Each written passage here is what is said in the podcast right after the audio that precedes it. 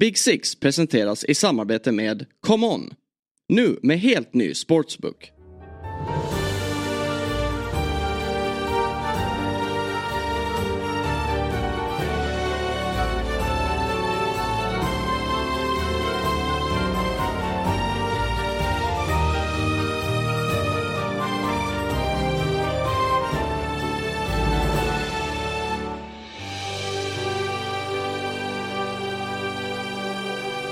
Hjärtligt välkomna till Big Sigs podcast 20 december vecka 51 avsnitt 132 med mig Viktor Enberg, Karl Hultin och Per Frykebrant är med oss i studion. Och jag tänkte börja med att ge dig ett litet budskap Per. Okej. Mm. Per, just wanna say to you, stay strong. Sometimes the shit is happens. But I think you are strong footballer no matter what. Är det här mitt horoskop? Det Precis, för för någonting? idag. det är, Fiskens stjärntecken idag. sometimes the shit is happens. Ja, Ja. det är så jävla vackert. Det är eh, vad eh, Mudryk la ut på sin eh, Insta-story eh, efter matchen igår då som ett meddelande till Kieran Trippier. Mhm, Ef- okej. Efter dennes eh, blunder då när han kvitterade i den 92 minuten. Ja. Så bara snällt liksom. Jag vet inte om jag hade tolkat det så. Om jag var liksom eh, Kieran Trippier, om jag hade gjort bort mig, liksom, skickat ut. För det är verkligen så här, Trippier skapar ju den här chansen ur ingenting. Om, om då spelaren som tar vara på den möjligheten skriver sometimes the shit is happens. då hade jag ballat ut fullständigt. Ja, det är så... Och sen missar han dessutom en straff. Exakt, Ja. exakt. Men man kan inte bli arg på den grammatiken riktigt. Utan det blir så här, det blir Ja. gulligt. ja, ja. ja. Men det, det, det blir bara värre. Ja. Alltså, gulligt men för Trippier värre. Ja. Det är så härligt också för han, man märker ju, eller det är så många spelare som har sina teams som sköter deras Instagram. Och så här, han kanske har ett team men jag tror ändå inte för sättet också han skriver det på. För han skriver, han skriver liksom just wanna say to you mellanslag, kommatecken, stay. Så stay sitter ihop i kommatecknet du vet. Det är helt Helt fel också textning. Så på något sätt så kan jag uppskatta Mudryk lite mer Ja, nu tror jag. Eller jag har, inte, jag har inte tänkt så mycket på honom. Eller brytt mig så mycket. Men han har ju en förmåga liksom, man, han, alltså man ofta gör oss besvikna vi fans för att vi, i och med hans eh, prislapp och alla förväntningar man ändå hade. Eh, så har han ju flera gånger liksom gjort oss besvikna än eh, motsvarat den, eh, det man hade hoppats på kanske. Eh, och då har man istället börjat ömma för honom liksom för att han själv hänger med huvudet efter Ja. att han har blivit utbytt i 60 minuten för fjärde matchen i rad och inte åstadkommit så mycket. Så blir man ju glad när han äntligen får eh, peta in en, ett mål och ett så pass viktigt mål som han gör igår. Eh, och hoppas ju det såklart kan bygga vidare på någonting. Eh, men sen så har han ju fortsatt med de här sociala media uppdateringarna och han lär ut något liknande när Reece James gick sönder mot eh, Everton där och sa eh, också på dålig grammatisk engelska liksom att I'm, I'm with you my captains and eh, My captains. Ja men liksom, det var, det var, satt inte riktigt ihop. Ja men han var ute på Twitter och svingade också, eller han, eh, när han rök ihop med Bruno Gimares. Ja. Eh, så då la han, han retweetade något med det också, bara skicka någon emoji med sån här eh, äng, som en ängel. Ja. Ja, precis. Mm. Och för de då som inte fattar vad vi pratar om, för det är ändå rimligt, en, en eh, tisdag den 19 december, alla kanske inte är så väl investerade i att igår. det spelades eh, ligacup fotboll i Mm. England men det var ju nämligen som så att Chelsea slog ut Newcastle eh, efter 1-1 ordinarie tid. Då blir det straffar direkt och eh, då tog man sig vidare. Och Kalle du satt ju såklart som klistrad igår. Är du glad? Mm. Ja, Var det, hur var jag- matchen? Jag är svinglad Ja. blev jag till slut men det var ju 90 minuter av ångest för att det börjar ju värdelöst. Eh, De tar ledning efter en kvart eh, på ett misstag från Barja Chile som eh, egentligen har situationen. Men det är ju typ sju misstag i rad som Ja. på något sätt leder till att han skickar in den. Ja men. Kalawi som skjuter på, eller får bollen för långt ifrån sig, den tar på en Chelsea-back, kan få med sig den i steget, kommer vidare. Barja Chile tror man har det under kontroll, ska ta med den, slår den på sitt egna ben. Wilson får upp ett mål men gör också en otroligt vacker yttersida och skruvar in den i, i botten och det är 1-0 och det känns som att det är det klassiska liksom att allt går emot en och det är värdelöst och nu är vi ute ur den här turneringen också liksom och säsongen är över för att liksom vad, vad ska man nu hoppas på. Eh, men eh, vi vände på steken eh, till slut eh, efter mycket om och men. Det var många halvchanser som inte ville in och Jackson missar och Sterling missar och vi spelar med fyra, fyra mittbackar och eh, ingen vet hur man ska agera ytterback och det märktes också för att det kom liksom aldrig någon överlapp och aldrig något inläggsspel. Eh, så vi, vi fick liksom bara spela runt och hoppas på något instick som var för långt. Liksom. Och, så det, det kändes liksom, jag höll på att ge upp.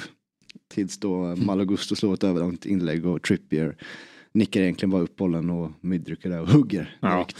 Kalle satt ju här innan vi började spela in och satt och myste åt att det här öppnar ändå upp en ja. dörr till conference nästa år. Ja, men så eh, jävla det, nice. det, det, är där ni är just nu. Ja. Eh, men det, det undrar jag er. Eh, men, men, det är ju, på tal om Trippier då som ju sen missar straffen. Det är ju, måste ju vara den sämsta målen han haft i sin ja. karriär. Nu. Det, för det är ju, han har ju legat bakom i princip varje baklängesmål som, mm. som Newcastle har haft emot sig här de senaste mm. månaderna. Men man såg verkligen på hans ögon både innan eh, han slog straffen. Eh, och man visste ju också, okej okay, du har redan liksom legat bakom mm. kvitteringen här. Mm. Det, det är på dig och det är inte första gången du har gjort det den här månaden. Mm. Eh, Everton-förlusten är ju bara på han typ.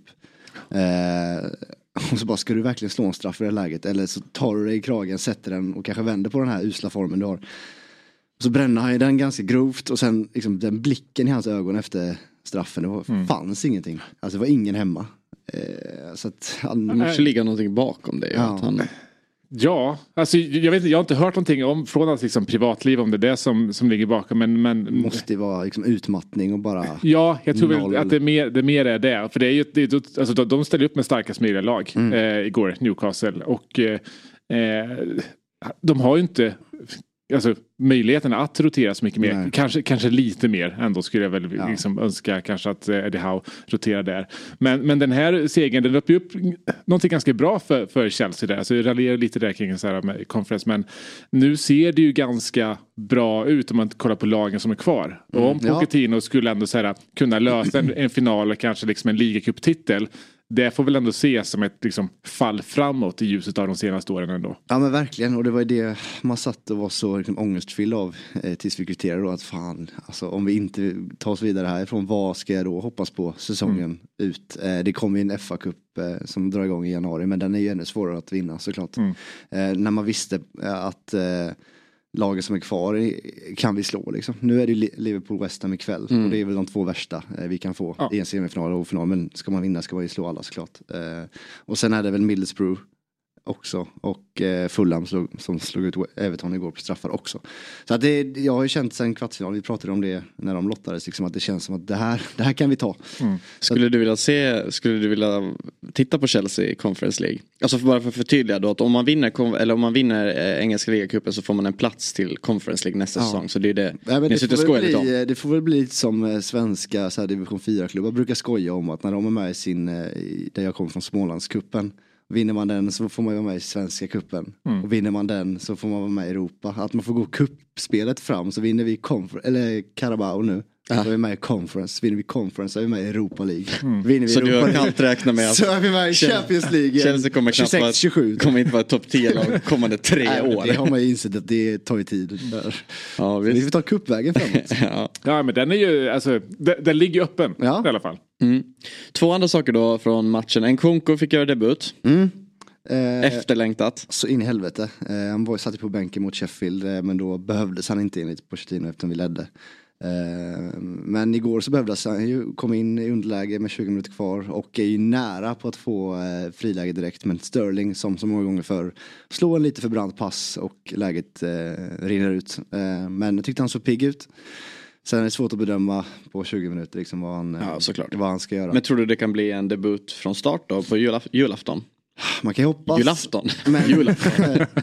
det är lite som korvstroganoff. ja. Hur säger ni? Korv, korv... Korvstroganoff. Korvstroganoff. Ja. Eller hur säger du? Korvstroganoff. Ja, Många ja, mm. Stockholm kör ju korvstroganoff. Och julafton. Vilket irriterar mig. Julafton. Mm. Men jag säger ny, nyår. Nyår. Nyår. Nyår. Nyår. Nej. Jo. Ny. New York. ja. Eh, vad var vi? Eh, en konkus, eh, jag tror inte han kommer göra det. Jag tror han kommer ta det väldigt lugnt med en konko. Han ska ta det lugnt på julafton.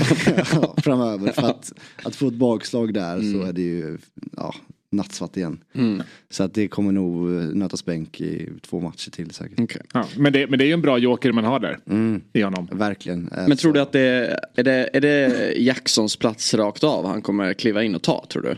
Jag hoppas nästan det för att jag är så trött på Jackson nu. Eh, för att han är så dålig på sitt, i sitt beslutsfattande. Eh, och noll klinisk, alltså han är ingen killer direkt i boxen. Eh, som skjuter bara och Eh, utan det, det ska trixas och fipplas med boll och läggas till rätta innan han kommer till avslut. Och det hinner du inte göra längre. Du snackade ju om en, hans egna Instagram story som du såg i veckan efter matchen mot ja. Sheffield när han la ut själv. Att han hade bollen på kanten och drog bollen bakom sig med högerfoten. Sen drog han tillbaks den och sen var klippet slut. Liksom. Att det, det verkar som det är det han är intresserad av att göra och det, då är, är du fel ute. Mm.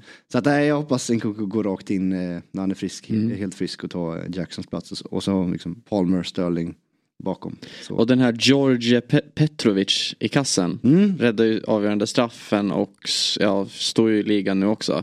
Tror du han har, har han tagit Sanchez plats nu? Ja men Sanchez är ju ut, eller skadad till typ februari. Ja. Så att eh, han får ju mängder av matcher här och eh, startade ju förra matchen mot Sheffield, höll nollan då, blev inte så testad direkt. Eh, men igår fick han ju verkligen känna i, säg, i, vad säger man, i hetluften.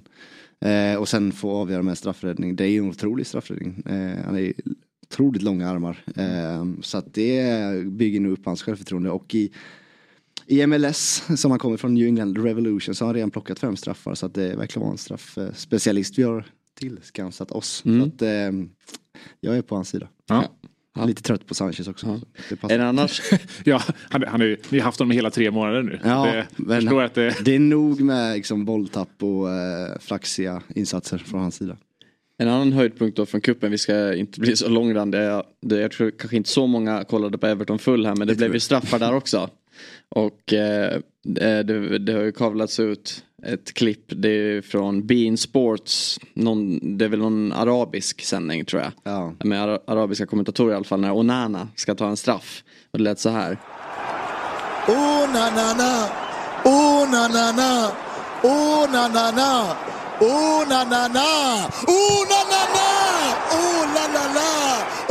Byter han till oh la la la istället? ja, det är slutet. Och han fortsätter ändå vara lika uh, uppåt trots att han ja, slår en värdelös straff som räddas. Det hade varit roligt om han skrek oh na na no ja. eller någonting. Ja, alltså, han, han la ju upp för det. Ja. Verkligen.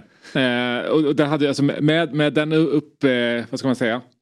Uppladdningen för den straffen. Det hade, det hade kunnat bli en, en legendarisk eh, liten sekvens om den satt i liksom klykan mm. därefter. Eh, Nästan men... så Christian Olsson-vibes med en gran som aldrig barrar. Ja, exakt, när Granqvist i VM 18. Men jag tror inte det här var lika förskrivet som eh, Olssons. Det känd, jag hoppas inte det. Nej. det kan, om det blir straffar ikväll. Innan han sitter och förberett inför matchen vad han ska, om han ska ha någonting så här, oh na na. Men då kör jag den här, oh na na na. ja. um, men i alla fall då, de, ehm, de röker ju Everton mot Fulham. Fulhams. Fulhams, exakt. Uh, och sen spelade det ju också Man, Man City fotboll igår. Uh, Klubblags-VM rullar på. Mm. Eh, mot Urawa Reds slog man med 3-0 och eh, de möter Fluminense då på fredag. Mm. Det är ju ändå vi satt och pratade här lite innan och Jesper och Björn nämnde ju det här nya klubblags VM-formatet som mm. eh, precis har presenterats och som ska gå, ja men det ska ju vara, vart fjärde år ska det spelas och det kommer ju starta nu i sommaren 2025 med start i juni i nästan eh, nästan en hel månad och då kommer det spelas i USA. Med, mm, ja, bara snabbt då, det är ju lag från eh, alla sex konfederationer, 12 från Europa, 6 från Sydamerika, 4 från Nord, Centralamerika, 4 från Karibi, Kar, Karibien. Jag har svårt att säga Karibien, det blir ofta Kar, Karibien. Och fyra lag från Afrika och fyra från Asien och ett från Oceanien. Men eh, innan vi bara landar lite i vad man tycker om hela den grejen så är det i alla fall så att det klubblags-VM som pågår just nu. Att det är ju inte så stort intresse av det. Nu var det väldigt länge sedan till exempel United spelade men jag minns de åren när de var med. Det, man brydde sig inte speciellt mycket. Nej, det gör man inte. Nej. Det, det, det, är bara att konstatera. Mm. Så. Och det, det har inte hänt så mycket där de, de senaste åren heller utan det är ju eh, Det såg man ganska tydligt också i, i det laget som, som Pep ställer upp där. Det var inte många Eh, det var inte ett lag han hade ställt upp ens hemma mot Luton i Premier League om man säger så. Men en seger ändå. Det, har ju, det var ju lite skralt med. Ja, verkligen. Mm, ja, nu, senaste. Kan ju vara det här som vänder på hela steken. Exakt. Borta mot Högmos lag som ja. man inte riktigt har tagit över än. Men, eh, men tror du den här nya eh, uppsättningen eller upplägget kommer, kommer det liksom höja ditt intresse på något sätt tror du Per? Kommer du sitta och kolla på det här under sommaren? Eh, ja, ja, men alltså, jag är lite så försiktigt positivt inställd till det. För, för man vill ju så här, som fotbollskonsument att få se en, en, en liksom, tävlingsmatch mellan ett Boca Juniors och eh, Liverpool. Liknande. Alltså, mm. Det pirrar ju till ändå. Eh, och sen så nu också eh, med de, de, de summorna som eh, eh som är garanterade för klubbarna. Alltså klubbarna kommer ta det dels seriöst men sen så kommer det också hjälpa till att liksom, utveckla de här andra klubbarna som inte riktigt har tillgång till de här liksom, Premier League eller Champions mm. League-summorna. Så, så det, det, är, det är bra i förlängningen. Eh, sen är det dock så att när du gör det med alltså, så glest mellanrum där så kanske inte riktigt får den effekten man skulle vilja ha. det blir inte hockey-VM liksom. Nej, nej men alltså, för jag, jag tänker mer sum, alltså, vad gäller pengasumman. Ja. När du har Champions League, men du har de här liksom, såhär, 30 eller 300 miljoner kronor in. Såhär, det hjälper ändå till att bygga en ganska konkurrenskraftig klubb. Mm. Även om du är i liksom, Asien eller, eller Sydamerika. Du kommer liksom kunna närma dig de här stora europeiska klubbarna lite grann ändå. Nu när det sker var fjärde år mm. kring det det gör kanske, det, det gör ju lite såklart i kistan men, men, men det är inte liksom, jag tror inte man närmar sig dem så mycket och då blir det ju fortfarande rent så här, alltså rent tävlingsmässigt, vad gäller tävlingsintegriteten så kommer det ju vara samma skillnader nu och om tio år. Liksom. Mm. Jag hade ju sett framför mig så hade man kunnat ha det här varje år och vi bara bortser från att det blir liksom lite urtvättnat. Ja men då hade vi kanske se, sett hur de eh, asiatiska och sydamerikanska klubbarna hade närmat sig de här europeiska giganterna lite mer. Och då hade det kunnat bli spännande på riktigt. Då hade det kunnat se att så här, om tio år, det här är den liksom, klubblagstävlingen man verkligen vill, vill kolla på. Eh, för det är ju faktiskt så att säga, det finns ju in, absolut ingenting som säger att eh, Uefa ska äga eh, liksom den här typen av format mer än Fifa. Det finns absolut ingenting eh, som säger det. Eh, så jag förstår ju varför, varför Fifa vill göra det här.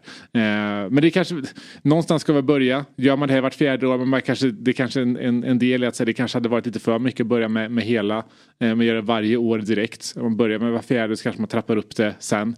Eh, så som, som fotbollskonsument är jag inte så liksom avigt inställd till det faktiskt. Jag, jag är, ganska, jag är ganska positiv. Eh, sen så blir det såklart det här är ju ännu en grej i, mm. ännu en grej i kalendern att mm, försöka mm. få in. Så man, man, man, vet ju inte riktigt hur det här ska fungera framåt för, för spelarna och de här summorna det pratats om. Även om det är som sagt var det är, det är ganska ordentligt. det går ju att lik, eh, likställa med liksom Champions League-summorna. Alltså klubbarna kommer ju ta det seriöst. Eh, men det är inte så pass mycket summor att man ska kunna själv börja utöka sina, sina trupper så mycket mer. Nej. De flesta har börjat kritisera eh, det här upplägget för och Arsene Wenger har ju fått en del kritik för han är ju Fifas globala chief eh, ambassadör för mm. det här så, ja, han har ju haft mycket idéer sen han hoppade på det här jobbet. Och... Han är en idéspruta. Så är det ju. Mm. och då var ju ändå han en av de som var ganska gnällig under, mm. under ja. sina år. När det var ändå var mindre fotboll än vad det spelas nu. Men Sky har i alla fall rapporterat att eh, det här spelarfacket FIF Pro då slår larm om den höga matchbelastningen. Och vissa spelare kan behöva spela runt 80 matcher under säsongen då 24-25. Eh, när man räknar på det här. De är klubblags-VM och landskamper inräknat. Mm. Och eh, att de ska då, Fifa ska då meddelat Fifas exekutivkommitté om att spelare behöver ett obligatoriskt uppehåll på 28 dagar under lågsäsong vilket innebär problem då. Eh, eh, liksom för exempelvis Premier League eh, som kan tvingas eh, eh, flytta på säsongstarten. Så det är ju, ja, och det är ju många spelare som har varit ute och problematisera hela den här matchbelastningen. Det var, Varann var ju ute för ett tag sedan mm. han klagade ju också mycket på det här att matcherna blir också så mycket längre nu med mm. tilläggstid. Vi mm. satt här för några veckor sedan och gick igenom lite statistik på apropå de långa matcherna mm. men det var ju mer kopplat till mål och sådär. Så ja, det det är ju, det känns ju inte som att, att man införde fem byten. Eh, att det hjälper så mycket. Alltså, hela den här sen dess. Det hjälpte inte jättemycket. Och sen, jag menar, det här går ju lite stick i stäv med det som har varit på något sätt Wengers, eh, vad ska man säga, eh, kall i livet tidigare. Han har liksom, propagerat för förändringar som gör fotbollen mer attraktiv, som bidrar till fler mål etc. Ja, men det här går ju liksom emot det, för vi ser ju hur liksom klubbar som spelar väldigt attraktiv fotboll men som har ett tajt spelschema det blir inte samma sak. Mm. Eh, så det här blir också så här, det kommer förändra spelstilen i fotbollen också. Och då blir ju fotbollen en mindre attraktiv produkt och det är samtidigt, samtidigt som de försöker lyfta fotbollen som en attraktiv produkt. Så att det, de här sakerna arbetar emot varandra i alla de liksom, idéerna som, eh, som man har. Eh, och då har jag inte ens liksom, räknat in liksom, skaderisken och liksom, hälsorisken generellt kopplat, eh, kopplat till det här. Nej och, och, det ser man ju ändå, eh, även om man kollar skadetabellen på alla lag nu. Det, är ju allt, det känns som att de senaste åren har varit mycket skador men det känns ju som att det är extremt i år. Det är ju många lag som liksom har tvåsiffrigt antal mm. spelare på skadelistorna och de ökar ju hela tiden verkligen. Så, ja. så å andra sidan, eh, om du är en yngre spelare eller på väg upp och så här, man kan ju verkligen se en chans till att mm. ja, men få chansen att få mer speltid såklart. Uh, jag menar, det blir ju också sådana otroliga kontraster om man jämför med till exempel uh, svensk fotboll. Där har man bara, man har kuppen som är några matcher på våren. Mm. Uh, och sen är det bara, för det är så få lag som har Europaspel. Mm. Så är det bara en match i veckan i ligan. Och då, är, då finns det inte chans för att få spel. Så, så, det är ingen svensk podd det här men glappet blir ju ännu större ja. mm. Eh, sett till toppfotbollen. Absolut, men nu är väl fotbollen just i en, en ganska snabb förändringsfas. Eh, där liksom truppbredder inte har hunnit hänga med. För det, det är klart så här, den här utvecklingen med fler matcher, så här, den kommer inte gå att stoppa. Och det, det kommer vara så här många matcher och det kommer vara ännu fler matcher i framtiden. Men, men truppbredden har inte riktigt hunnit med ännu. Eh, så då, då, då, är man i någon form av liksom fas nu i ett, i ett par år där man behöver vänta på att normen förändras lite grann. Så. Eh, och det är väl kanske också så att det här kommer kanske resultera i en del andra förändringar också. Till exempel ett lönetak. Eh, så säkert kommer liksom eh, det kommer liggas på en del eh, från, från klubbarna kan jag också tänka mig. Att säga, man behöver ha en större truppbredd. Men man behöver också hålla nere lönekostnaderna. Och jag menar, det är ju liksom, lönetaket är ju en av de få verktygen du har att jobba med då. Så det här kommer nog få den typen av, av konsekvenser för att säga fler matcher och ett lönetak. Jag menar, det gynnar ju klubbarna. Det, det, det är det de vill ha. Mm. Så det är där vi kommer sluta. Jag ser du framtidsmannen Todd Bowley som i januari väl hade 42 kontrakterade A-lagsspelare i Chelsea och fick mycket skit för det. Vad gjorde han sen? Han förlängde eh, kontraktstiden på åtta år. Eh, Tog ut det eh, och kom ner i månadslönskostnad då. Så att mm. eh, han är ett steget före. Ja men han är det. Det, det, är bara, det är bara synd det att eh, Chelsea har minst antal matcher av alla. ja exakt. Det är det enda han inte riktigt lagt in i kalkylen. Ja. ja. vi ska gå långt i ligacupen. exakt. Men vet ni vad? Carabao is shit. men vet ni vad? Some, sometimes the shit is happens. Exakt. Ja. Todd Bowling knows. Men apropå det då med fem byten så jag har en statistik här på eh, topp, alltså de topp verkligen eh, europeiska klubbarna. Eh, vi, alltså sen starten av säsongen 22-23. Vilka lags, eh, hur många gånger man har gjort fem byten i en mm. match. Och då är det ju alltså topplag från Italien, Tyskland, eh, England, eh, Spanien som är med på den här listan. City är väl med en handfull gånger på den listan va? City är sist ja, på den här listan. Ja. De har gjort det eh, minst antal gånger. Ja, eh, 15 gånger har Pep gjort fem byten i en match. Sen starten på förra säsongen. Då. Ja, jäklar. Um, uh, fran franska ligan är med också, eller är PSG med på den listan? Vill Samtidigt är City också det topplaget i ligan mest, nästan som är mest förskonade från skador. Så att någonting gör han väl rätt. ja, å andra sidan kan man säga att det som de eh, har tappat poäng på nu är att de släpper in mål i slutet av matcherna. Ja. Eh, så det, det, är alltså en eh, konsekvens av det skulle kunna vara att tröttkörda spelare, ja. du gör inte de bitarna du ska. Absolut. Eh, och en tunnare trupp än vad man haft förut. Mm. En tunnare trupp absolut, men också att han, han litar ju inte riktigt på sina nyförvärv han har, han har tagit in heller. Med liksom eh, Kovacic, Nunez eh, och så. så att säga. Eh, lite är det ju på honom själv också, att han inte har gett dem det förtroendet förtroendet. Sen så kanske de inte håller måttet, eh, vad, vad, vet jag. Men, men eh, ha, det, så synd är det inte om honom kring truppbredden att han inte kan göra ett byte. Nej, Nej så är det. Vill ni gissa på vilka lag som har gjort eh, fem byten flest gånger då? Eh, Fierce. Alltså det är, ja du pratar ju Premier League. Nej, ja vi kan prata Premier League. Jag tänkte generellt nu men okay. kör Premier League då. Ja vi börjar där. Mm. Det, är så här, det är verkligen man har ju så här, hmm, vilka är det som byter mycket? Ja, Utan det är jag bara, tänker bara, ja, jag vet inte. Släng ur någonting då. Liverpool. Eh, de har gjort det 24 gånger. Det finns två lag som har gjort fler gånger. 25 och 26 är siffran då. Ja, det var ju nära. Eh, ja. Chelsea har gjort det 25 gånger, Newcastle 26 gånger. Sen är det verkligen eh, alltså de italienska lagen toppar. Juventus 34, Milan 43, Napoli 46 och Inter 51 gånger. Ja. De, också, det, de, de har haft det systemet lite längre va?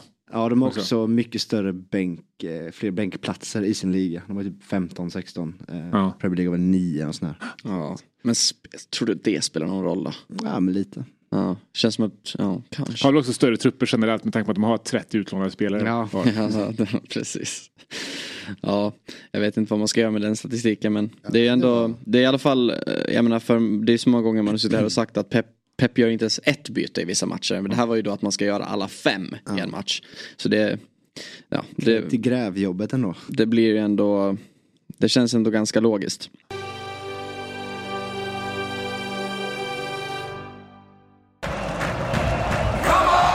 Den är här nu. Commons nya sportsbook med en av marknadens tyngsta betbuilders. Nya spelare får 500 kronor i bonus. Nu kör vi!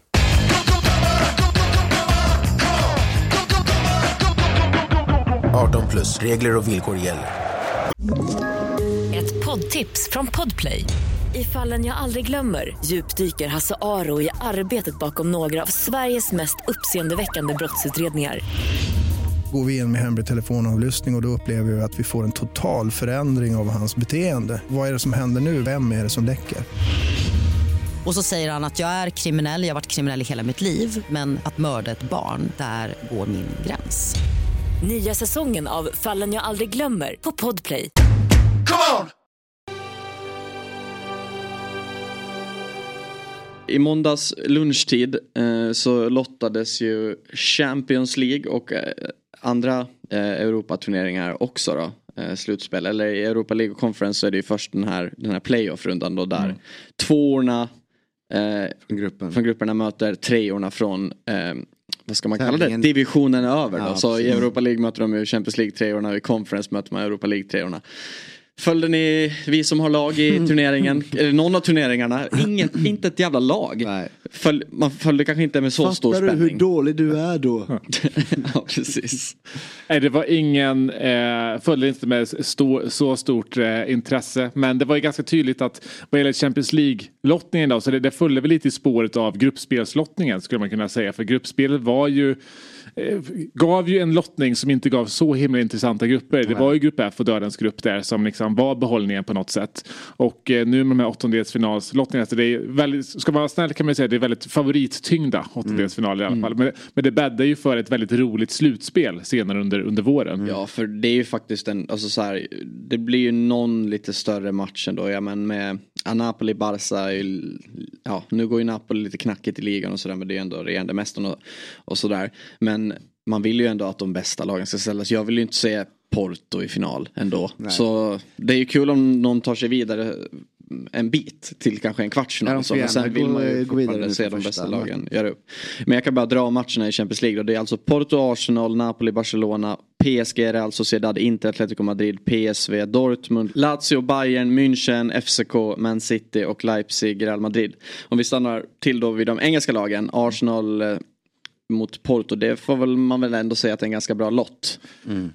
Alltså, hade... Ett Porto som faktiskt... Porto tycker jag är ganska tuff. Luriga i ja. Jag tycker att Porto är en tuff lottning. Man ska komma ihåg att de är ju bara en hårsmån från att vinna eh, den gruppen eh, som de har där. Sen så är det kanske inte så att de liksom, rosar marknaden i den portugisiska ligan heller. Men jag, jag tror det är en ganska klurig eh, lottning för, eh, för dem. Jag, jag tror självklart att, de, att, att Arsenal går vidare från den eh, ändå såklart. Sen är det ju med, med vad gäller City har ju, ja, mm. City och lottningar slutar ju så, så som det brukar sluta skulle kanske säga så jag vet inte om FCK är den största liksom, eh, favoritlotten för en grupp 1 att få här. Jag tror att Lazio, får, man vill nog hellre ha Lazio nästan. Men, men det, ur ett nordiskt perspektiv är det väl lite tråkigt att FCK går ut och, och, får City direkt. Mm. Man har ett uppehåll nu och det blir väl första matchen tillbaka från uppehållet. Det är väl i princip City. Ja. Eh, så det är väl inte det roligaste. Det, det kommer dock bara kunna sluta på, på ett sätt såklart. Eh, får vi se hur, om vi har Rooney Bardghji med i, i, i den omgången eller om han har eh, fått fått en, en flytt till Premier League som det, som det ryktas lite om. Det ryktas ju dock om att han, att han ska uh, komma tillbaks på lån tillbaks till FCK även fast det blir en flytt så han kanske, han, kanske får se honom. Precis. Men jag håller med dig, det, hade, det fanns ju några gruppettor som det hade varit roligare att se FCK få som de faktiskt hade kunnat Ja men sett till så Ja men den fotbollen de spelar och hur roligt det var att kolla på dem mm. det här gruppspelet så ja De hade absolut kunnat ta sig vidare. Ja, ja absolut. Ja. absolut. Men, eh, men för Arsenals del då, det har ju varit eftersom att de hade en så pass ändå enkel grupp och kanske inte en så intressant grupp som du ändå var inne på så har man ju inte Jag såg någon, jag såg, jag tror det var landsmötet där när det stod en 4-5-0, mm. 6-0 eller vad det var efter ja. en halvtimme. Det har jag sett, jag har inte sett så mycket av Arsenal ute i Europa i år så det, det här ska bli kul ändå. Ja. Och det känns ju, sett till ändå så bra Arsenal har varit den senaste tiden. Att eh, Ja men alltså det skulle absolut kunna vara en semifinalkandidat. Ja, ja. Eh, den här ja, säsongen. Verkligen. Jag tror de kan gå långt alltså. Nej, men just också med, med att alltså, gruppen av FIK de har ju inte behövt gå på fulla cylindrar riktigt. Än. Så det finns, det finns ju sparkapital kvar. Sen är ju frågan så här, har man har man det här försprånget i ligan eh, när man drar igång med slutspelet igen, vart väljer man att lägga krutet? Mm, mm. Eh, jag tror ju nog att eh, man prioriterar tabellen här eh, mm. så, så, som man leder nu lite, lite mer än ett eh, Europaspel och kanske chansar lite grann i, i, i mötet mot Porto vilket man kanske ändå alltså, du kan gå vidare från ett sånt möte och ändå liksom rotera något även om det är en, liksom en väldigt, eh, väldigt tuff lottning. Mm. Så det blir intressant att se hur de, hur de väljer att göra. Mm. Om ni hade fått ta en spelare från Arsenal till ert lag, skit i alltså att det är rivali, mm. rivaler här i, i London och sådär utan bara du hade fått handplocka en spelare från Arsenal. Vem hade du plockat in i Tottenham? Ja, men jag hade väl nog alltså, spontant valt en av, en av yttrarna. Det är klart att Saka är den, är den, är den bästa av dem. Eh, så att man kunnat ha Kulusevski i mitten där, den gör det väldigt bra just nu. Eh, gillar ändå Martinelli, tror jag skulle passa ganska bra i, ett, i, mm. i, den här eh, liksom, Tottenham-upplagan vi ser nu och ha honom ute till vänster ändå. Det är en spelare jag gillar väldigt mycket. Mm. Jag väljer Declan Rice utan att tänka.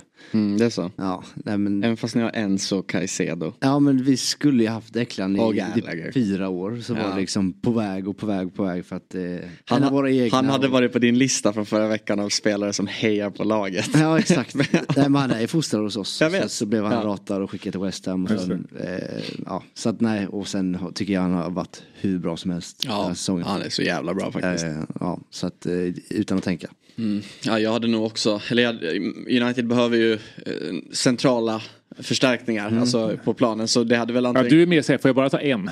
ja precis, jag hade tagit hela, hela laget. Ja. ja men Saliba eller ja. Rice. Alltså en mittback är ju United ganska stora behov av också. Så, men ja, det finns, många, det finns faktiskt många väldigt bra spelare i det laget. Och apropå då egentligen, alltså med att många vill säga att Ten Hag ryker och så. Jag tänker nog att Arteta kom åtta två säsonger i rad med det där laget. Mm. Mm. Ja, nej, det, det, det ger ju, eh, Arsenal har ju verkligen visat prov på, på långsiktighet nu. Och det, jag menar, se vad man vill om Ten Hag, han har ju en förmåga av att hitta nya liv hela mm. tiden. Vilket även gör här i mötet mot, mot Liverpool. Eh, även om det inte blir vinst så köper han ju sig själv tid. Så han är expert på det där. Men så fort man tänker att så här, nu, ja. nu måste han nog ryka så hittar han något sätt att liksom, ja, lösa det på något sätt ändå. Och det är mm. klart att liksom, för hans del, eller för Uniteds del. Jag menar att gå nu och ta in en, en det hade ju varit en interimlösning nu också med tanke på att det inte finns så mycket annat intressant för United ledigt på marknaden eh, så, här, så här dags på säsongen. Så att säga, kör på. Mm. Liksom. Ja. ja, nej, jag håller med eh, faktiskt som, som läget är nu. Men tror du att Eftersom att det rapporterats ändå att eh, han har tappat omklädningsrummet, vissa delar av omklädningsrummet och sådär. Tror du att när han ändå får dem och gå ihop eh, och göra en sån insats ändå på Anfield. Tror ni att det bara är så att man, alltså spelarna är mer så det här nu, nu är det ett stormöte, vi måste ju det här gör man ju bara som klubb att vi går ihop eller tror ni att, eh, att, han kanske, att det inte är så illa som det rapporteras i media kring den här? Alltså jag tycker det är jättesvårt eh, såklart att veta hur det egentligen är innanför kulisserna. Man har ju Han har hela den här Sancho-grejen med som man inte riktigt vet hur han sköter. Men att han han är väl där men tränar med, liksom med ett annat lag eh, och är fortfarande on a payroll, typ högst betald i laget och blir, blir jättesvår att ens få ut på lån i, i januari. Det ryktas ju om någon sorts eh, swap deal med Barcelona med Rafinha. Ja.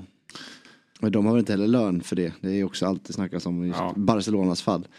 Eh, men ja, det känns som det är svårt. Jag tycker det, finns, det känns som det finns få spelare som han kanske, som kanske köper Ten Hags, eh, eller som, som han når ut till i, i, i, laget just liksom. Och där är väl McTominay det tydligaste exempel på någon som verkligen når ut till och som tar på sig eh, rätt kläder inför match, eh, om man kan säga så.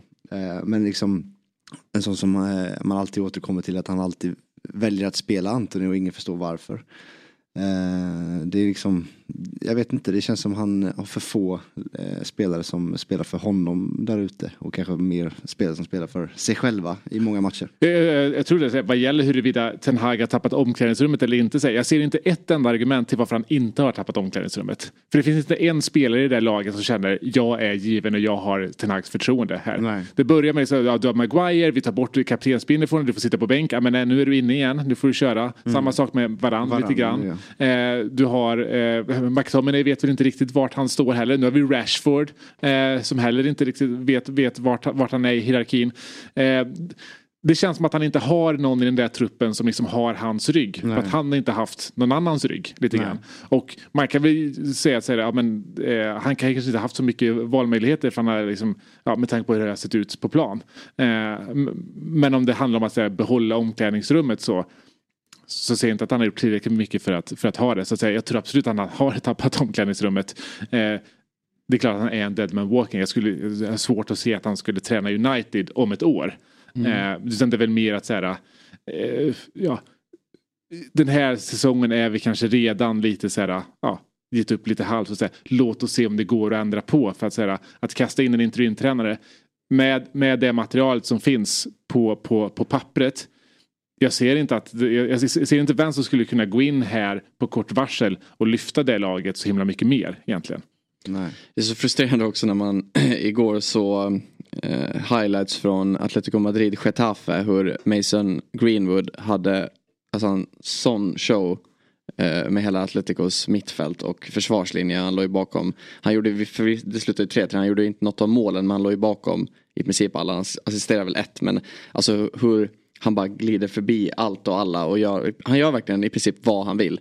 I helgen så gjorde han ju mål på straff, sköt den med högern, han är ju vänsterfotad. Mm. Det är så här, hur många vänsterfotade spelare finns det som är lika bra med högerfoten? Andra vägen brukar det vara, för vänsterfotade mm. spelare, alltså vänster, vänsterfotade spelare är ju oftast väldigt vänsterfotade. Ja. Skulle jag säga. Så är det. Och det är så jävla frustrerande för jag vill ju, jag, det är ju klart, jag, fast han spelar fotboll och inte vet jag, det rycks att andra klubbar vill ha honom. Men jag vill ju såklart inte se honom spela för Manchester United igen. Mm.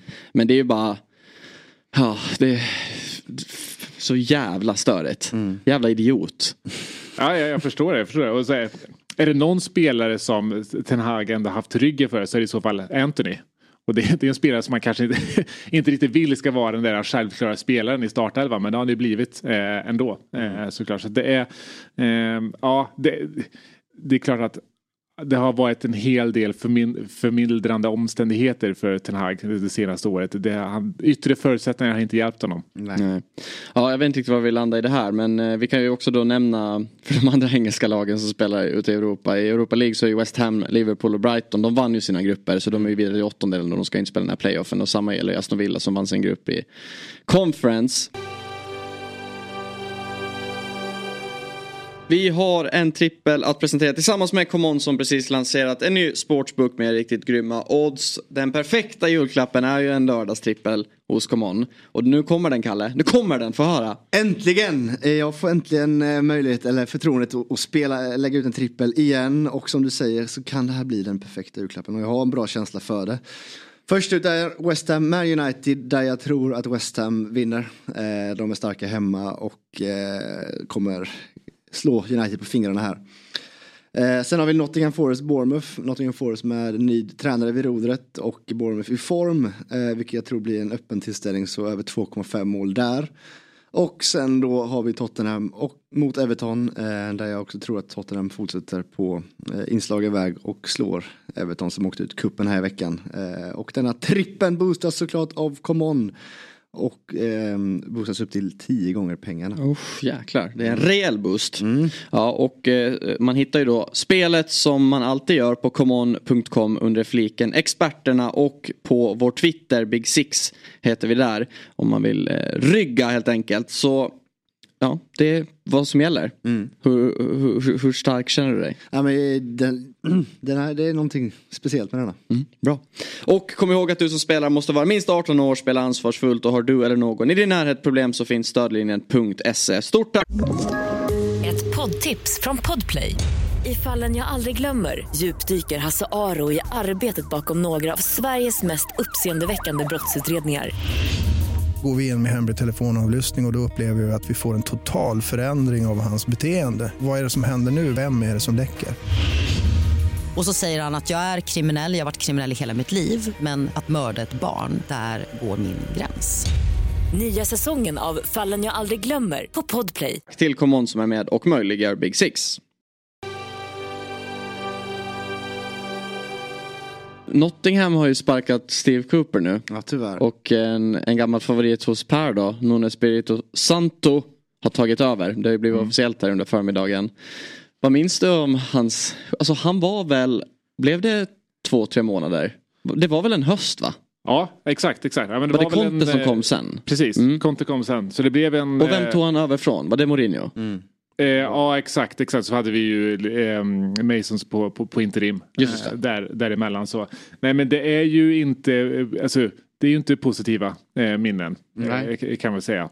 Nej men Nu- Nuno var ju den som liksom inledde hela den här, vad ska vi säga, ga- ganska mörka tiden i, eller inte inledde, eh, Mo- Mourinho var som inledde, men var en ganska tydlig del av den här liksom lite, vad säga, defensiva Tottenham som vi, som tack och lov nu är ett, ett minne blott. Men jag, jag tycker det är en väldigt konstig rokad utav Nottingham som, eh, som man gör här. Det är klart att alltså, spel Mässigt kanske funkar spelstilsmässigt att, att Nunos fotboll kan, eh, kan passa bra. Men jag tycker ju att så här, alla lag som just nu ligger ovanför strecket ska nog sitta lite lugnt i båten vad gäller att sparka tränare. För du behöver inte göra snabba ageranden för att rädda kontraktet. Det behöver inte Nottingham heller göra. Och Cooper är ju bevisligen en bra tränare. Alltså, så som han räddade den klubben under föregående säsong har, har gett honom liksom ett frikort den här säsongen. Absolut. Och han tog väl dessutom över dem när de i princip var sist i Championship. Exakt. Tog dem upp till Premier League. Exakt, Ja. exakt. Och, och är en ung tränare som man kan liksom bygga ett långsiktigt projekt på, eh, på också. Som ju Nottingham, ja, vad det verkar, vill, vill göra i alla fall. Så jag tycker det är väldigt konstigt utav eh, Nottingham. Det är väl klart att med den, med den eh, ägare man har så är det kanske inte så konstigt att man gör förhastade beslut. Men jag tror att den klubben som kommer plocka upp eh, eh, Hans årskort utanför Craven Cottage. ja, men den klubben som, som plockar upp eh, Cooper härnäst nu eh, är nog, ska nog vara, vara, vara lyckliga för att det här... Eh, Tänk om han skulle bli interim i Man United. Ja, alltså, faktiskt. Alltså jag älskar Steve Coopers uppsyn när han står där. Han ser ju ut som att han, han, han har kommit från en sen kväll på puben varje gång och ser lite, ser ut som att han har en 6-7 enheter i sig när han står på sidlinjen. Jag vet inte, ja, han, är- han är cool. Och som du sa, alltså, han är ju faktiskt, jag tror han är 44 år. Och om man hade bara skickat ut en bild och gått och gjort en enkät på stan och folk skulle gissa ålder. Jag tror inte så många hade nailat det alltså. Ja, nej, man jag hade fick, kunnat gissa på eh, vad som helst. Precis, när jag fick höra hans ålder för första gången så, så fick jag en, en smärre chock. eh, tror jag. Eh, men jag tror, jag tror att Nottingham gräver sin egen grav här. Som sagt, jag tror inte att de åker ur i år för att det finns tre lag som är sämre. Men jag tror att eh, de lägger verkligen upp det för att eh, åka ur ganska ordentligt nästa år. Ja nej, Nuno var ju och svingade i Saudi och fick ju lämna här under november tror jag. Det är ju det laget som Benzema är lagkapten för. Som det rapporterades då var väl att de inte riktigt kom överens. Eller Benzema var inte nöjd med honom. Och det är ju klart Direkt. Benzema bestämmer där. Ja. Då, var det, då var det slutläkt. Ja. Men hur, jag kommer inte ihåg så mycket nu men det var ju ändå väldigt lyckat för honom i Wolves ju ändå. Det var ju under portugis-piken där borta. Och han var, det var väl ändå ganska hypat när han tog över Tottenham? Var det, inte- kändes det inte lite så? Inte från Tottenham-läger. Ja, det var skulle inte jag så. säga. Nej. Nej. men det, det var ju alltså, så precis som det har varit i, i Tottenham fram tills nu. Väldigt röriga tränarkaruseller. Och det här var väl inte högst upp på någons önskelista egentligen. Eh, men, men han fick ju en bra start och det är för sig Tottenham haft de senaste tre Man har väl liksom lett mm. ligan efter tio omgångar mm. de senaste tre åren. Så, så att säga, det, bör, det började bra resultatmässigt även om det inte såg så bra ut spelmässigt. Eh, kanske så. Eh, men jag, nej alltså nu, nu, det är frågan om det var liksom en lyckträff med, med eh, Wolves eh, eller om han är en bra tränare och bara gick liksom lite sämre i, i, i Tottenham. Det, det, liksom, så, så, det kan ju såklart vara så att han är, en, en han är inte helt urusel som tränare såklart. Eh, men, men jag håller ändå Cooper som en mycket bättre tränare mm. än, än honom. Mm. Vad, hur tror ni som att det ska spelas all julfotboll och boxing day och nyår och nyårsdag. Tror, tror ni det kommer, vi kommer se en, stora förändringar i tabellen efter de här omgångarna? Det är ju det är alltid klassiska boxing day eller om det nej det kanske är nyårs den här bilden som kavlas ut om det är från en, den omgången var det 96 eller 97 eller någonting i Premier League. Mm, det ser helt galna åtta, resultat. Åtta i varje match. Ja men typ. Nej men det, det, stora är väl att i och med att vi har eh, Liverpool och Arsenal eh, dagen innan julafton här så och det är väl liksom eh, ganska troligt att en sån match skulle kunna sluta i, i, i delad pott så har ju Villa en, en stor möjlighet att gå upp i, i serieledning. Så det, det, är väl där man kan se att förändringen kan, eh, kan komma då. Mm. Och då då, är, då kommer det ändå vara så att jag har passerat eh, ungefär halvvägs av säsongen och har Villa i topp. Tänk om Villa skulle leda när vi går in i 2024. Ja det är ju absolut inte omöjligt. Nej. Det är snarare ganska troligt. De eh, brukar väl också sedan vinna hela eh, serien, de som leder över nyår. Eh, det var väl bara Arsenal som misslyckades i förra året. Just det. Eh, men annars så statistiskt så brukar det ju vara. Mm. Undrar vad oddsen är. Man ska gå in på Common och kolla. Mm. Det var ju, ja, för det året Leicester vann var det ju fortfarande extremt höga odds ja. på dem då när det var halvvägs i säsongen. Ingen som trodde på det då. Nej men jag håller väl med om det. Um, det ska bli, eh, ja, det ska bli väldigt trevligt med den här julfotbollen i alla fall. Och det spelas ju faktiskt Premier League redan nu på torsdag, fredag, lördag, söndag. Ja. Mm. Och Carabao ikväll. Och Carabao ikväll ja. Liverpool ska ju möta West Ham och efter det kommer semifinalen lottas då. Och lagen som är kvar, som Chelsea då kan få kalla det är ju Middlesbrough, Fulham, West Ham eller Liverpool då. Mm. Vilka vill du ha? Ja men eh, som det kvittar lite vilka man får nu. För nu men du vill ju inte ha Liverpool. Nej det är klart jag vill ha Middlesbrough och sen eh, lär det väl bli. Michael Carricks Middlesbrough, det är första gången de är i en ligacup semi sen 04-05 och vet du mm. vad som hände den gången? De var i ligacup semifinal 04-05. Då vann de kuppen. Smaka på det. Mm. Smaka på det. Jag ser det redan nu. Michael Carrick is winning the cup. Ja. Ja, Middlesbrough i conference nästa år då. ja! och sen Europa League. Just har, har, man haft ett lag från andra divisionen i Europa? Har det, har det, har det på något ja, sätt blivit så? Eh, Wig, Wigan när de vann FA-cupen eh, fick ju de spela i, i, Europa. Så de är det enda Championship-laget som har spelat i, uh, ute i Europa. Jobbigt att dubblera de som ändå redan spelar tisdag onsdags omgångar typ varje vecka. Ja, ja det är ju... Alltså det blir det... från 46 matcher till liksom 66 eh, mm. plus kupper. Ja, inhemska. fan vad stökigt eftersom att det är nästan alltid eh, Championship-omgång samtidigt som det är Champions League. Ja. Exakt. Det, det, är inte så jäkla roligt för den som blir, sitter med Championship spelschema. Det blir, bara, fan, nu måste vi anpassa på match, liksom, lördag, tisdag, torsdag. Ja. Lördag, tisdag, torsdag. Mm. I vissa, vissa veckor. Mm. Fy fan. Vad, om, du, om du fick önska dig en valfri julklapp till din klubb då? Per, vad önskar du dig? Nej men nu eh, när vi går in i det nya året här så, så eh, det, vi har ju både asiatiska cupen, vi har afrikanska som ska spelas. Det innebär att eh, Sar försvinner, Bisma försvinner, Son försvinner eh, i potentiellt fyra matcher. Eh, Bisma kommer inte spela fotboll för Tottenham igen förrän i ja, februari. Mm. Eh, med tanke på hans avstängning nu. Eh, så det är ju att det blir snabba affärer eh, egentligen i, i, i januari. Eh, ser man till vilka som, som går iväg på mästerskap så är det såklart en innermittfältare man vill ha in där. Jag ser dock som ganska osannolikt att det skulle, det skulle ske. En mittback är väl kanske det som ligger närmast till hands att få in ganska, ganska snabbt. Mm. men det är ju, Postecoglou har ju varit väldigt tydligt med att man vill ha snabb förstärkning i, i januari. Och, och med tanke på eh, vart man var när, när fönstret stängde. Man sålde faktiskt Davinson Sanchez efter att fönstret stängde. Eh, och då tog en chansning på att så här, vi kommer då klara oss med van de Ven och Romero. Eh, och sen, sen dess har ju Romero, ja, han missar ju snitt varje match. Det borde man ju avstängning. kunna och så van de Ven, ut liksom. Absolut, det var ju ingen eh, Det var ingen högoddsare att det skulle bli så. så att, eh, att, att det kommer in en mittback snabbt, det, det, det kan jag se. Men mm. tyvärr inte så mycket mer, även om nog Postecoglou eh, väldigt gärna skulle vilja det. Har du något namn då?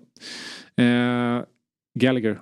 Alltså till, till, mitt, till mittfältspositionen. Ja, ja, han, eh. han verkar ju från Chelseas håll vara till salu. Eh, vad man läser sig till, vilket är helt sjukt. Liksom, när han springer ut med Ja, det är samma, men det är ju samma sak som att City släpper Cole Palmer. Visst nu är ju Gallagher Nej, några äldre. Men det, är, ja, men det är fortfarande ett väldigt bra sätt att få bra siffror ja, i böckerna. Tyvärr är det egen bara produkt. så våra ägare tänker. Ja, att de ja men det är ju så den moderna fotbollen funkar. Ja, och det är, det är nog det värsta jag vet med den moderna fotbollen. Men, men det, är så, det är faktiskt förvånande hur eh, mycket det faktiskt verkar som att man är villig att släppa honom nu i, ja, i januari. Nej, det, kontraktet går väl ut eh, sommaren 2025. Eh, med tanke på att den är egen produkt och med tanke på att ja, eh, Chelsea måste göra allt de kan för att liksom eh, linjera med, med, med FFP. Ja, och de, skö, de sköter ju föreningen via bara eh, Excel. Mm. De som, för de, ser inte, de kan ju inte kolla på matcherna. Han vann liksom man of the match igår, sätter en straff, spelar 90 minuter, är överlägset den som brinner mest för att vi ska vidare i den här turneringen. Ja, han är väl Chelseas bästa spelare den här säsongen. Ja, Typ. Sen så är han inte den flärdiga, snygga liksom, eh, liksom på planen så här som eh, gör en tunnel och skruvar in den i botten. Utan han är ju mer... Han, han höll dock på att göra det igår när han ja. satte ner ribban. Fan vad snyggt ja, men liksom, han, han har ett sätt att spela fotboll och det gör han till 120% vecka ja. ut och vecka in. Och sådana älskar man ju. Han kommer från vårt, våra egna led. Men det skiter de fullständigt i, ja. i. De ser bara att de kan göra profit på honom för att han inte kostar oss någonting.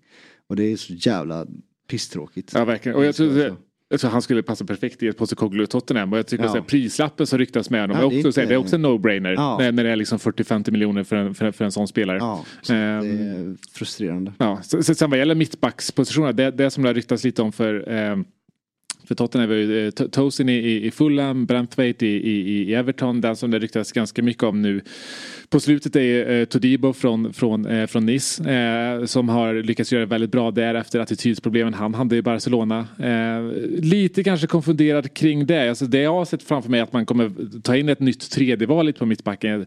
Nu när det liksom ryktas kring Todibo det, det, liksom, det är summor som är väldigt överkomliga med liksom 35-40 miljoner pund. Men det är svårt att se att han som precis nu har slagit sig in i Frankrikes landslagstrupp med ett EM mm. i sommar ska gå från liksom den succésäsongen han gör i Nice till att vara liksom ett tredje mm. val i, i Tottenham. Å andra sidan är det så som vi sa, eh, Romero är borta lite var och varannan match. Mm. Van de Ven ska ju komma tillbaka ganska snart nu men man såg ju den skadan även fast det inte var så illa som man kanske trodde. Man vet ju när någon ligger ner och skriker ja. för att man har dragit baksidan. Det är inte bra. Nej. Nej. Vad önskar du då Kalle? Eh föräldrar brukar säga snälla barn, så jag säger väl friska spelare. Mm. och vi bara inte få fler tunga avbräck resten av Att en, en kunko kommer in och frälser? Ja, det är det bästa som kan hända. Att han går in och visar att han är den man tror och hoppas att han är. Mm. Och gör eh, tio mål plus säsongen ut.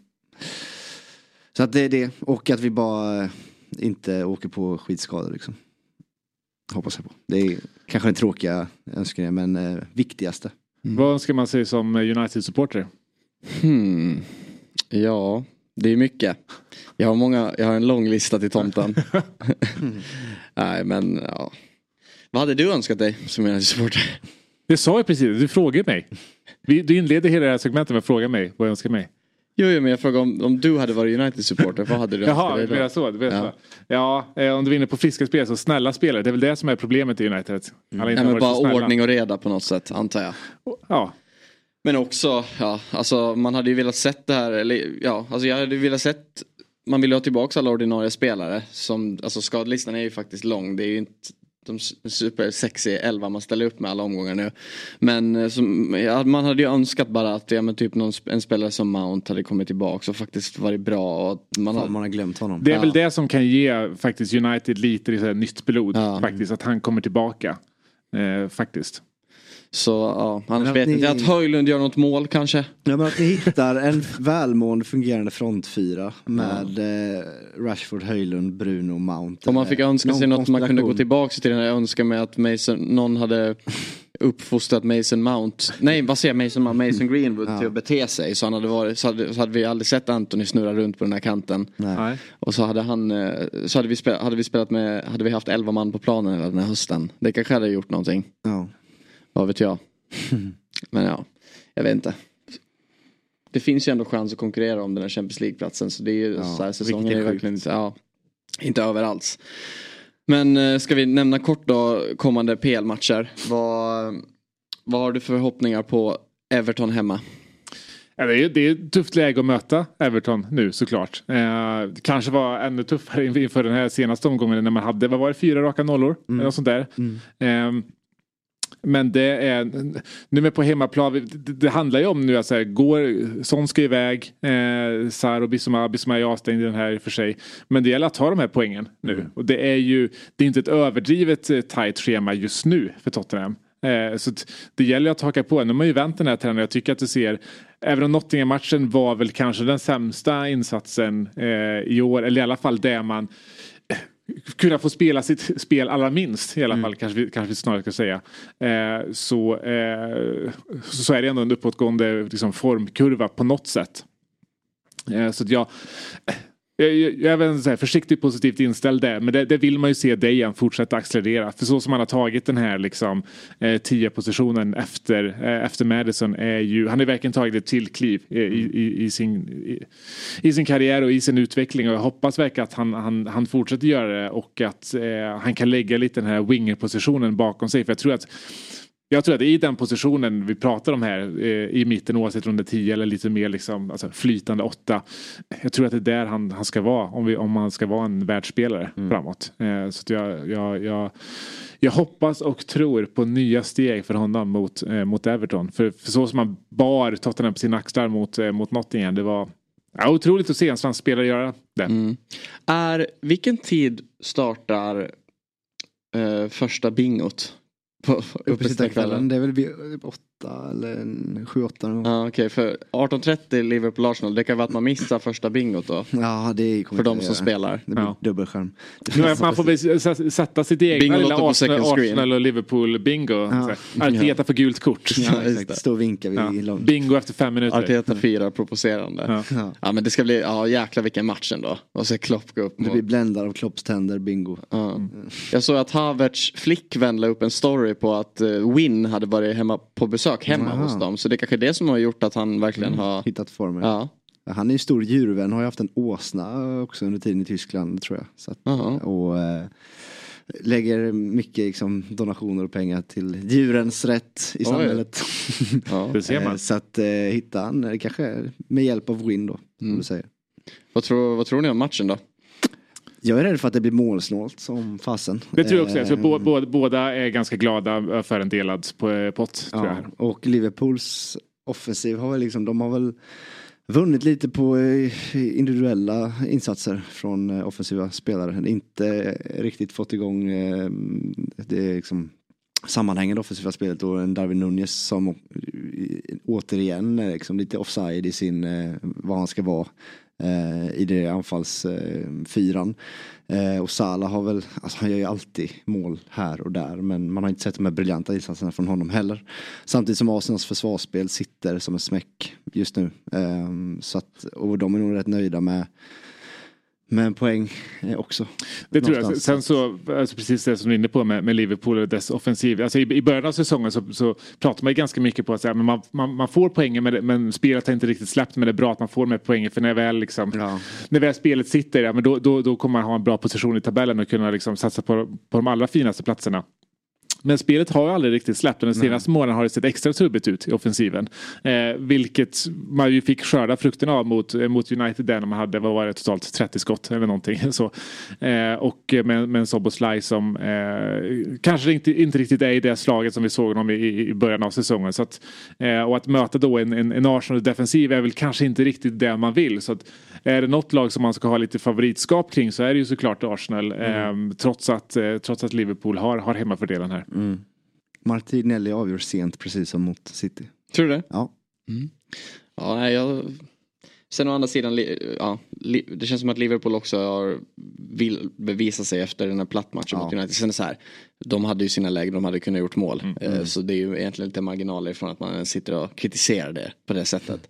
Men, eh, men sen får man ju också se hur Liverpool, eftersom att de ska ju spela ikväll, det lär ju vara ett ganska B-betonat lag. Men, men man lär ju ändå se ja, men, offensiv väg. Om, om nu till exempel kanske Nunez får en start nu då kommer han kanske sitta bänk till helgen.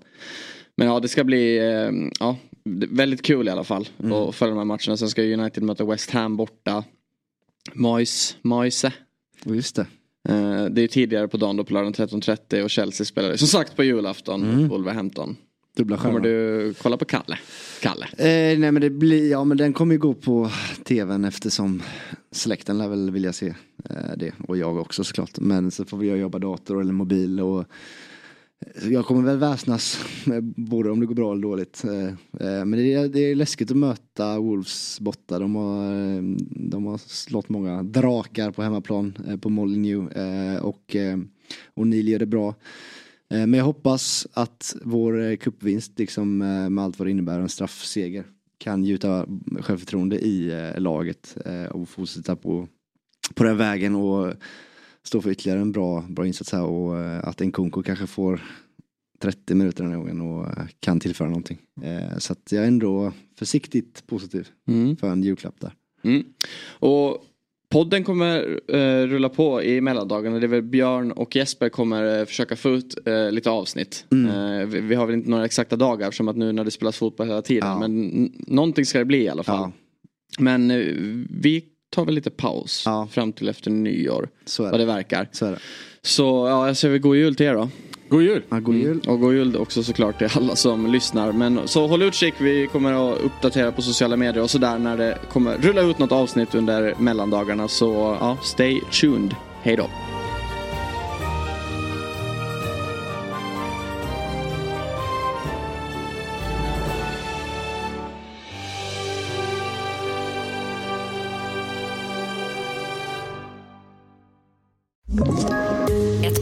Från Podplay.